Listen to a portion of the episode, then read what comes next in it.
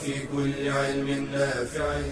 ينمو العلم ويتقدم بتقنياته ومجالاته ومعه نطور أدواتنا في تقديم العلم الشرعي. أكاديمية زاد.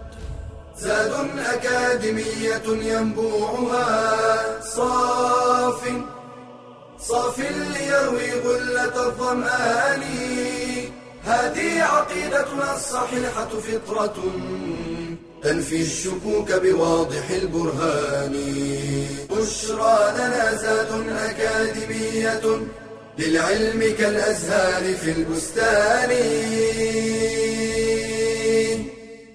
السلام عليكم ورحمة الله وبركاته.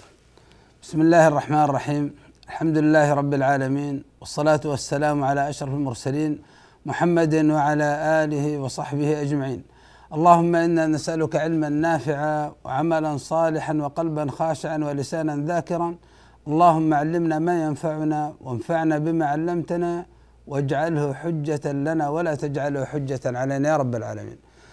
أرحب بكم أيها الأحبة في الدرس الثالث من دروس مادة العقيدة في المستوى الثاني ودرسنا اليوم يتحدث عن فضل كلمة التوحيد ومعناها. أيها الأحبة في الله كيف يكون الإنسان ناجحا في حياته؟ أو بعبارة أخرى ما هو الأساس الذي إذا قام الإنسان به انتهى منه صلحت علاقاته في الدنيا وكانت آخرته آخرة كان مصيره مصيرا جيدا. ما هو الأساس الذي يبنى عليه النجاح الدنيوي والأخروي؟ كثير من الناس يذكر النجاح مثلا أن يكون الإنسان متقنا لعمله أن يكون كذا وكذا. أساس النجاح الدنيوي والأخروي في ديننا الإسلامي أن تكون علاقتك بالله علاقة صحيحة. الأساس الذي يعتبر به الإنسان ناجحا هو صحة العلاقة مع الله. والعلاقة مع الله كيف تكون؟ تكون العلاقة مع الله عبودية خالصة بما شرع في كل زمان ومكان. هذا العبودية الخالصة لله بما شرع في كل زمان ومكان هذا هو توحيد الألوهية. إذا الإنسان يريد أن يكون ناجحا في دنياه وأخراه فليحقق توحيد الألوهية. سيقول الإنسان ما علاقة توحيد الألوهية؟ طيب بنجاحي في عملي بنجاحي في أسرتي بنجاحي في يعني أي أمر من أمور الدنيا. إذا الإنسان أتى بتوحيد الألوهية فالتزم بشرع الله مخلصا لوجه الله في جميع مناحي حياته مع نفسه أولا مع والديه مع أسرته في عمله في مسجده في مجتمعه في كل شأن من شؤون حياته. التزم بشرع الله مخلصا لوجه الله هذا هو الإنسان الناجح. والسبب أن الذي وضع له هذه الشريعة وهذا المنهج الذي يسير به وهذه العلاقات التي يعتمد عليها مع الآخرين هو الله. الذي هو خلقه ويعلم ما به صلاحه. ألا يعلم من خلق وهو اللطيف الخبير. نحمد الله مرة أخرى أيها الأحبة في الله أن من علينا بدراسة هذا العلم بدراسة توحيد الألوهية. لأن دراستك لتوحيد الألوهية سر سعادتك في الدنيا وسر سعادتك في الآخرة إذا حققت ما فيها من معاني. عرفت المعنى؟ والتزمت بالمقتضى؟ فضمنت لك سعادة الدنيا وسعادة الآخرة. عن عبادة بن الصامت رضي الله تعالى عنه قال قال رسول الله صلى الله عليه وسلم من شهد أن لا إله إلا الله وحده لا شريك له وأن محمدا عبده ورسوله وأن عيسى عبد الله ورسوله وكلمته ألقاها إلى مريم وروح منه والجنة حق والنار حق. أدخله الله الجنة على ما كان من العمل. إذا شهد الإنسان بتوحيد الألوهية شهد أن لا إله إلا الله وحده لا شريك له يعني امتلأ قلبه يقينا وتصديقا بلا إله إلا الله كأنه شاهد في شاهد ذلك الأمر. فعندما يقول لا إله إلا الله يقولها عن شهادة يعني عن علم يقيني. بأن الله هو المستحق وحده لا شريك له للعبادة. وشهد لنبينا محمد صلى الله عليه وسلم بالرسالة. وشهد لعيسى عليه السلام بأنه عبد لله ورسوله لم يغل فيه ولم يجف في حقه. وأن عيسى عبد الله وأن عيسى عبد الله ورسوله كلمته يعني خلقه الله بكلمة كن فكان. كلمة كن التي أرسل بها جبريل عليه السلام أرسل بها الله عز وجل جبريل فنفخها في درع مريم فتكون عيسى عليه السلام. وروح منه أي هو من جملة الأرواح التي خلقها الله أضافها إلى نفسه إضافة تشريف وتكريم. فعيسى له شرف وكرامة عند الله وقد خلقه الله سبحانه وتعالى من أم بلا أب. فلذلك أضاف روحه إلى نفسه إضافة تشريف وتكريم ولا روح عيسى مخلوقة كجميع أرواحنا. لكن لماذا قيل عن عيسى أنه روح من الله من عند الله وأضافها الله سبحانه وتعالى إلى نفسه؟ إضافة تشريف وتكريم. وآمن شهد بأن الجنة حق والنار حق.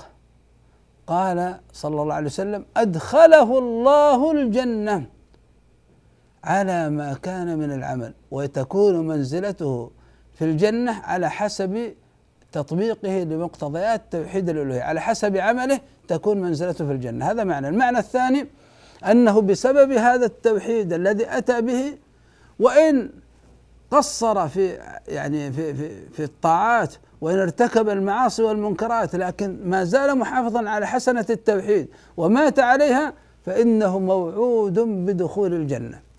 أدخله الله الجنة فهو لديه وعد بأنه سيكون مصيره إلى الجنة. نأخذ الحديث التالي حديث عتبان. يقول عتبان بن مالك قال صلى الله عليه وسلم فإن الله حرم على النار من قال لا إله إلا الله يبتغي بذلك وجه الله. هنا أتى بتوحيد الألوهية لكن أضاف إلى ذلك التحقيق يبتغي بذلك وجه الله على وجه الإخلاص واليقين المانعين من الإصرار على الك... من فعل الكبائر وعدم التوبة منها الإصرار على الكبائر أو الإصرار على الصغائر فيلقى الله سبحانه وتعالى محملا بالذنوب والمعاصي.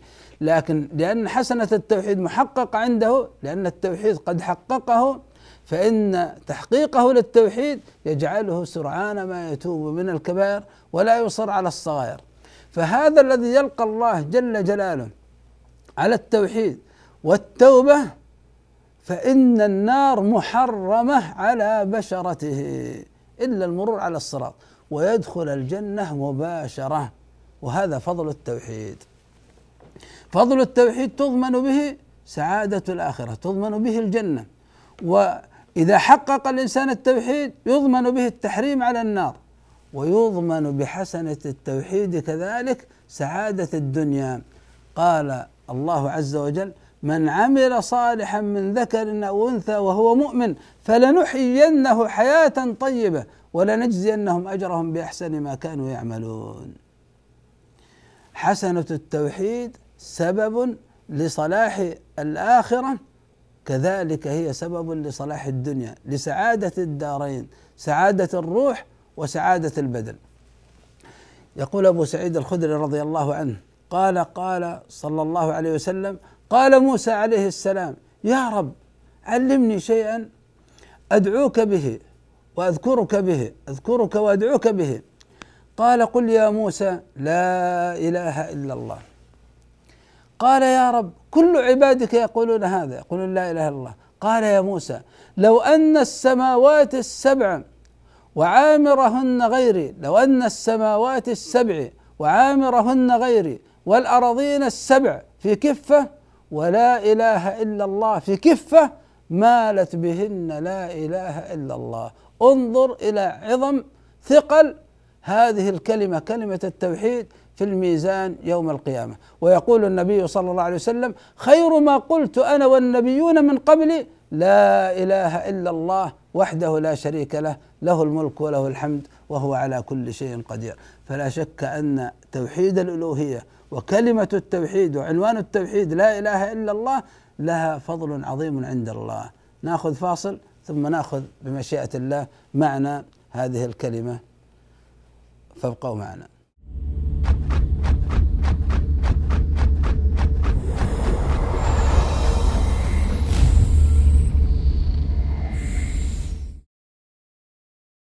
هل كرم المرأة أحد مثل ما كرمها الإسلام؟ فالنساء شقائق الرجال وإنما خصت المرأة ببعض الأحكام كإعفائها من الجمع والجماعات مراعاة لأنوثتها لا تحقيرا لها. فللمرأة حقها في التعليم وقد خصص النبي صلى الله عليه وسلم درسا لتعليم النساء ولا يمنعها الحياء من طلب العلم قالت عائشة رضي الله عنها. نعم النساء نساء الأنصار لم يكن يمنعهن الحياء أن يتفقهن في الدين. والتعليم حق للمرأة على أبيها وزوجها. عن علي بن أبي طالب في قوله تعالى يا أيها الذين آمنوا قوا أنفسكم وأهليكم نارا وقودها الناس والحجارة. قال علموهم وأدبوهم وتعلم المرأة زوجها إن كانت أعلم منه. قال النبي صلى الله عليه وسلم لأبي رافع حين علمته زوجته بعض الأحكام يا أبا رافع إنها لم تأمرك إلا بخير. والتاريخ الإسلامي زاخر بالنساء العالمات المعلمات. كعائشة أم المؤمنين. قال عطاء بن أبي رباح كانت عائشة أفقه الناس وأعلم الناس وأحسن الناس رايا في العامة. ومنهن عمرة بنت عبد الرحمن الأنصارية وحفصة بنت سيرين البصرية وفاطمة بنت عباس البغدادية. فتعلمي واعملي وأبشري. قال تعالى ومن يعمل من الصالحات من ذكر أو انثى وهو مؤمن فاولئك يدخلون الجنه ولا يظلمون نقيرا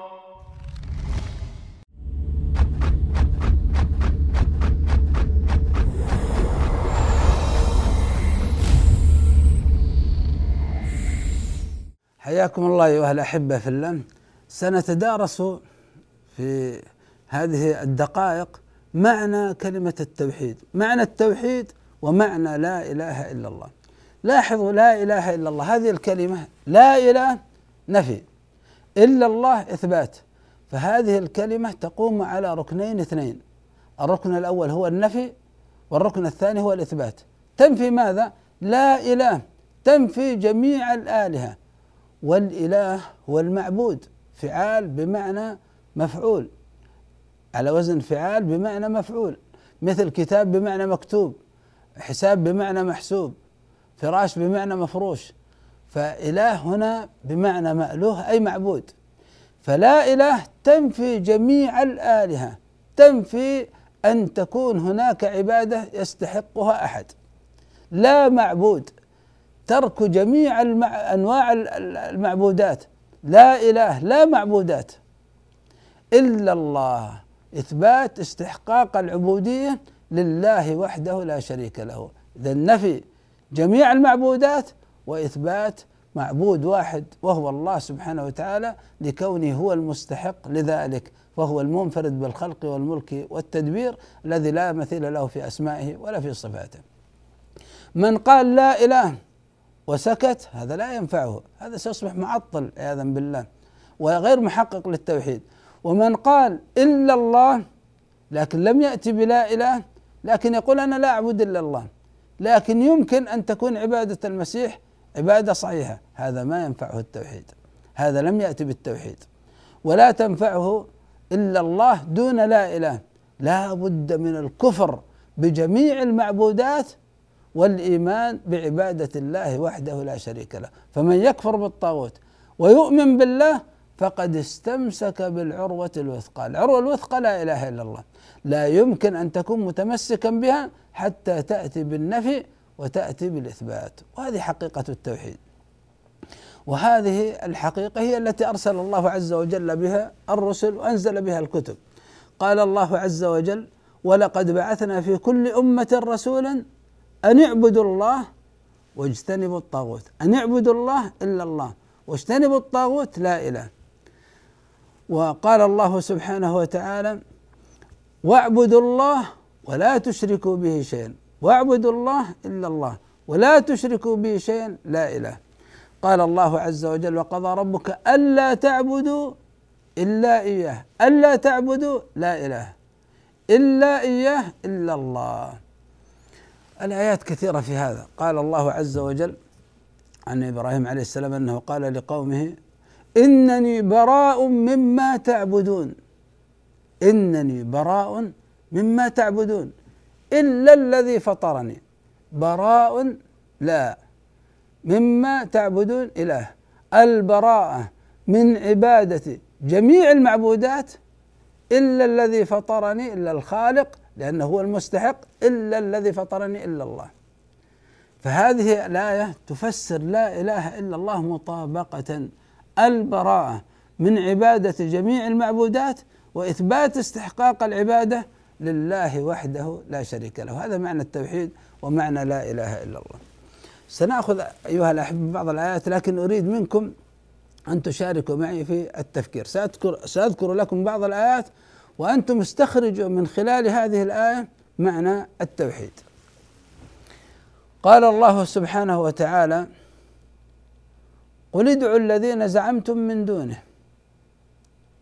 يقول للمشركين يقول لنبيه أن يقول للمشركين ادعوا الذين زعمتم من دونه.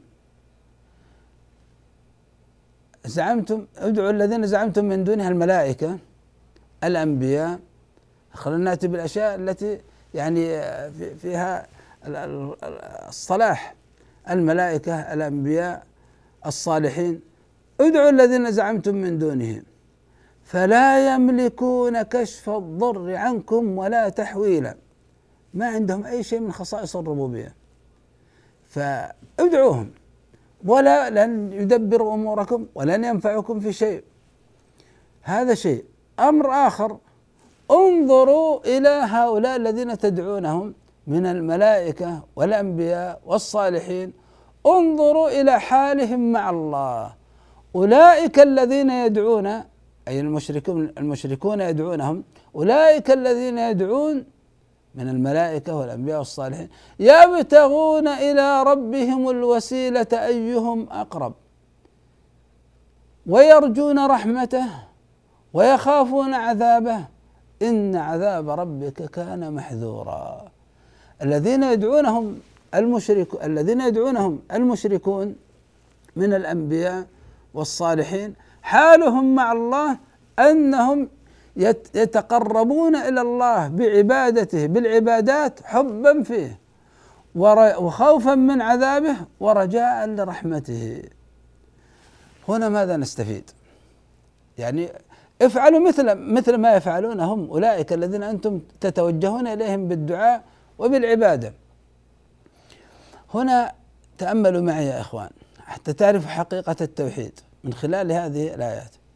ما هو الشيء الذي أنكره الله عز وجل على المشركين واعتبرهم أنهم ضالون بهذا الشيء وأنهم مشركون لأنهم فعلوا شيء؟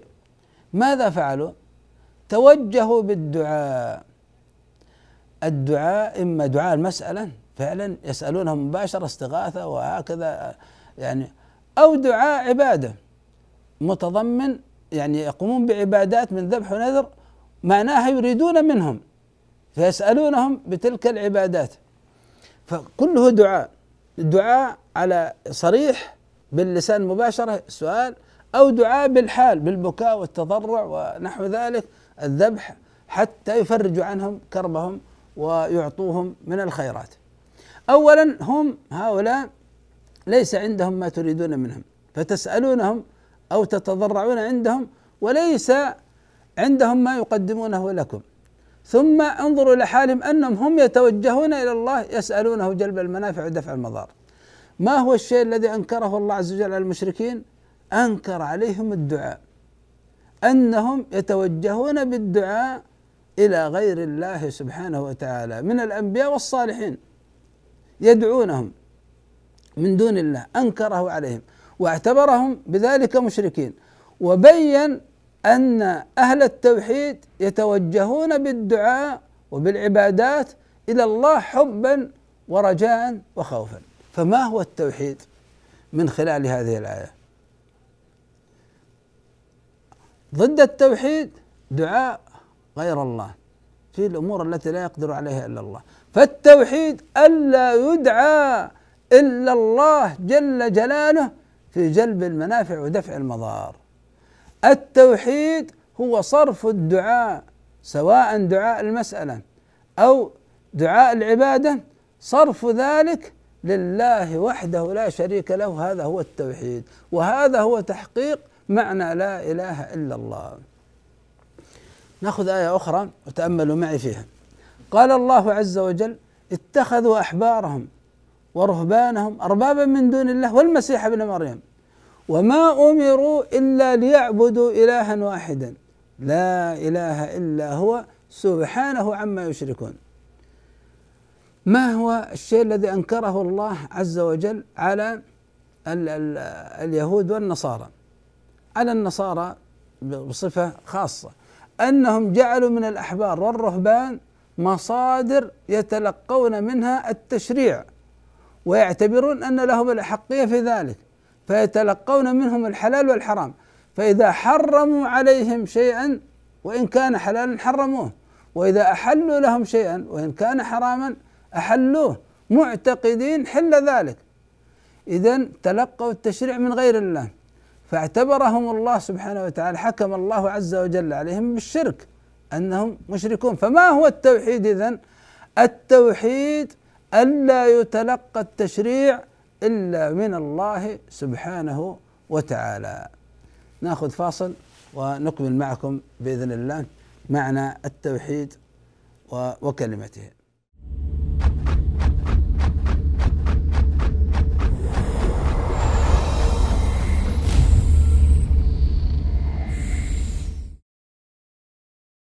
هل تظن العلم وجبة سريعة تجهز وتؤكل في لحظات؟ بل يحتاج طالب العلم إلى صبر طويل قال يحيى بن أبي كثير. لا يستطاع العلم براحة الجسم. فيصبر على حضور مجالس العلم ودوراته أو متابعتها عبر الشبكة أو الفضائيات العلمية. ويصبر على المراجعة حتى يثبت الحفظ. قال أبو بكر الصبغي عن بعض مسائل العلم. كررتها على نفسي ألف مرة حتى تحققتها. ويصبر على السهر في تحصيل العلم. فإن في النهار أشغالا. قال بعض الفضلاء متى تبلغ من العلم مبلغا يرضي؟ وأنت تؤثر النوم على الدرس والأكل على القراءة. ويصبر على النصب والتعب في تحصيل العلم. قال تعالى في قصة خروج موسى عليه السلام لطلب العلم. فلما جاوزا قال لفتاه آتنا غداءنا لقد لقينا من سفرنا هذا نصبا. ويصبر على إنفاق المال في طلب العلم وشراء الكتب ونحو ذلك. قال إسماعيل بن عياش ورثت من أبي أربعة آلاف دينار. أنفقتها في طلب العلم. فاصبر على طلب العلم حتى تنال طرفا منه. واسأل الله المزيد. قال تعالى وقل رب زدني علما.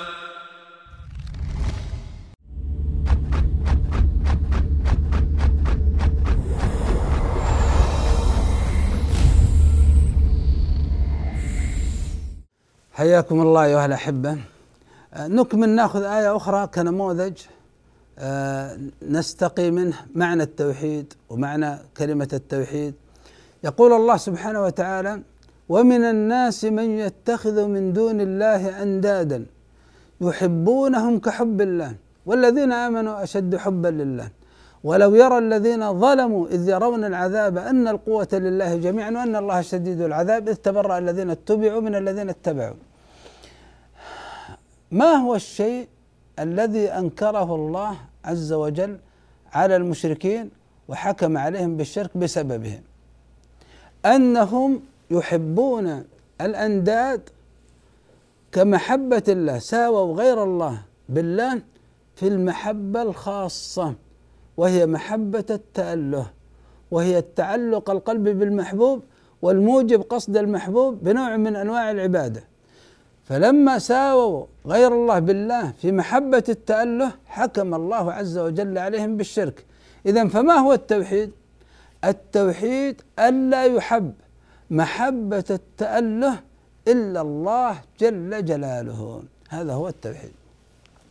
يقول صلى الله عليه وسلم من قال لا إله إلا الله وكفر بما يعبد من دون الله فقد حرم ماله ودمه وحسابه على الله. ما, ما الإضافة هنا؟ من قال لا إله إلا الله أضاف وكفر بما يعبد من دون الله. فلا بد من الكفر بعبادة كل المعبودات وإثبات استحقاق العبادة لله. هذا هو التوحيد وهذا هو معنى كلمة التوحيد. نختم درسنا بالكلام عن شروط كلمة التوحيد. ما هي شروط كلمة التوحيد؟ شروط كلمة لا إله إلا الله. لا إله إلا هي عنوان التوحيد. ما هي الشروط؟ أول شرط أن يكون الإنسان مخلصا في قوله لا إله إلا الله. يريد بدخوله الإسلام وجه الله سبحانه وتعالى.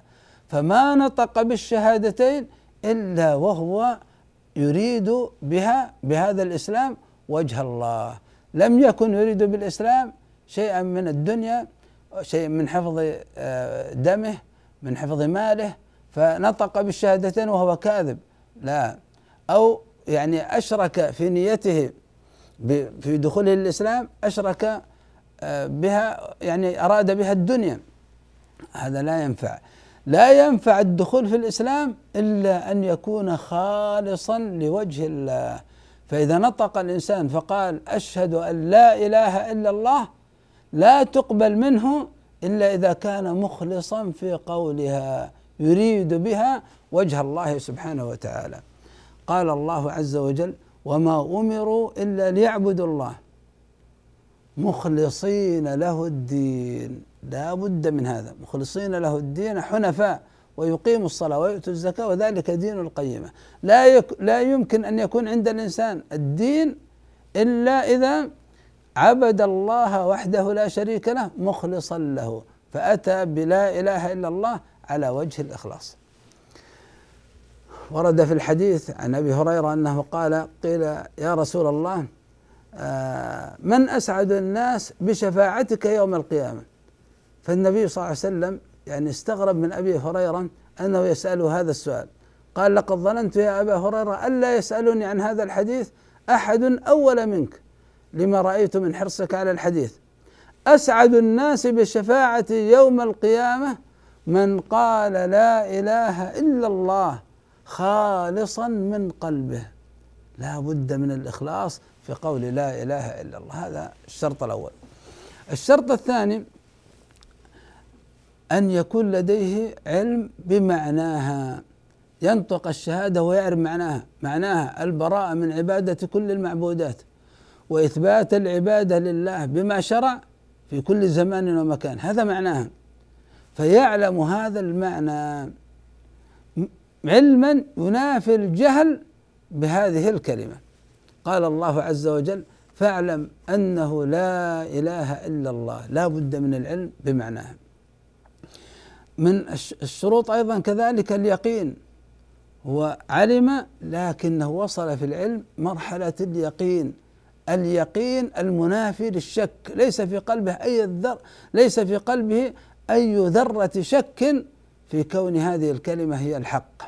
قال الله عز وجل إنما المؤمنون الذين آمنوا بالله ورسوله ثم لم يرتابوا لم يداخلهم شك.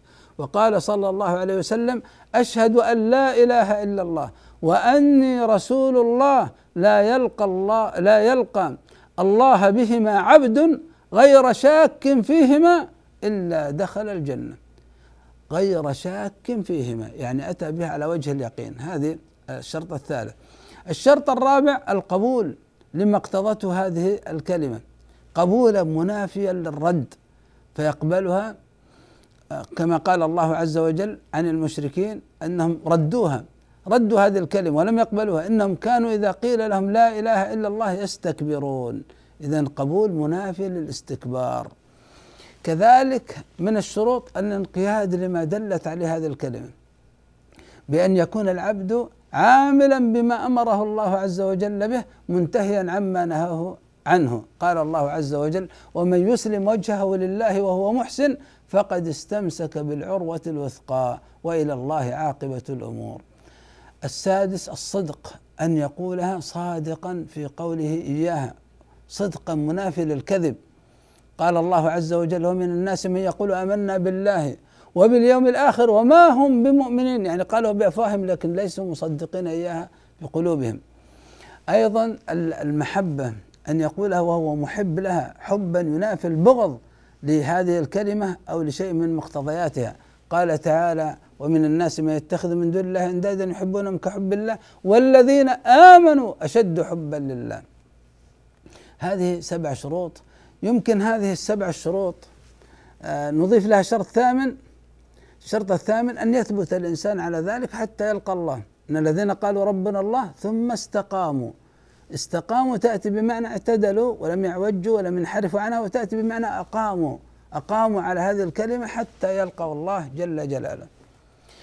هذه الشروط السبعة والثمانية يمكن أن نلخصها بحيث تكون سهلة على الإنسان. آه، أولا آه، هذه الشهادة تتعلق باللسان ينطقها الإنسان بلسانه. فالنطق قول اللسان نقسمها أن هذه الشهادة فيها قول وعمل. قول القلب وقول اللسان وعمل القلب وعمل الجوارح. خلينا نوزع هذه الشروط على هذه الأشياء. بالنسبة لقول اللسان هو أن ينطق بالشهادتين لا بد أن ينطق بهما.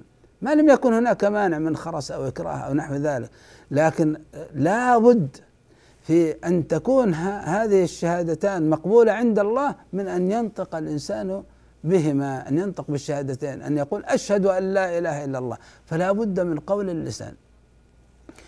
ثم لا بد من قول القلب واصلا قول القلب مقدم على قول اللسان. قول القلب ما هو؟ الصدق. أن يكون مصدقا بهذه الكلمة. تصديق منافي للتكذيب. هذا قول القلب. ثم تأتي بعد ذلك أعمال القلوب. إذا قول القلب الصدق. أعمال القلوب أربعة. أن يكون مخلصا في هذه الكلمة أن يكون على وجه الإخلاص المنافي للشرك أن يكون عالما بالمعنى علما منافي للجهل. وأن يكون موقنا بهذه الكلمة يقينا منافي للشك وأن يكون محبا لها لاحظوا أربع أشياء تتعلق بعمل القلب. الإخلاص العلم اليقين المحبة. هذه الأربع الشروط تتعلق ب يعني عمل القلب. قول القلب التصديق. بقي عندنا أعمال الجوارح. أعمال الجوارح القبول لهذه الكلمة يقبلها قبولا منافيا للاستكبار عنها وينقاد لها انقيادا منافي للرد لها والإعراض عنها بل يأتي ويطبق. فهذا عمل الجوارح. عمل الجوارح قبول وانقياد وعمل القلب إخلاص وعلم ويقين ومحبة وقول القلب الصدق ثم يثبت على هذا الأمر حتى يلقى الله جل جلاله.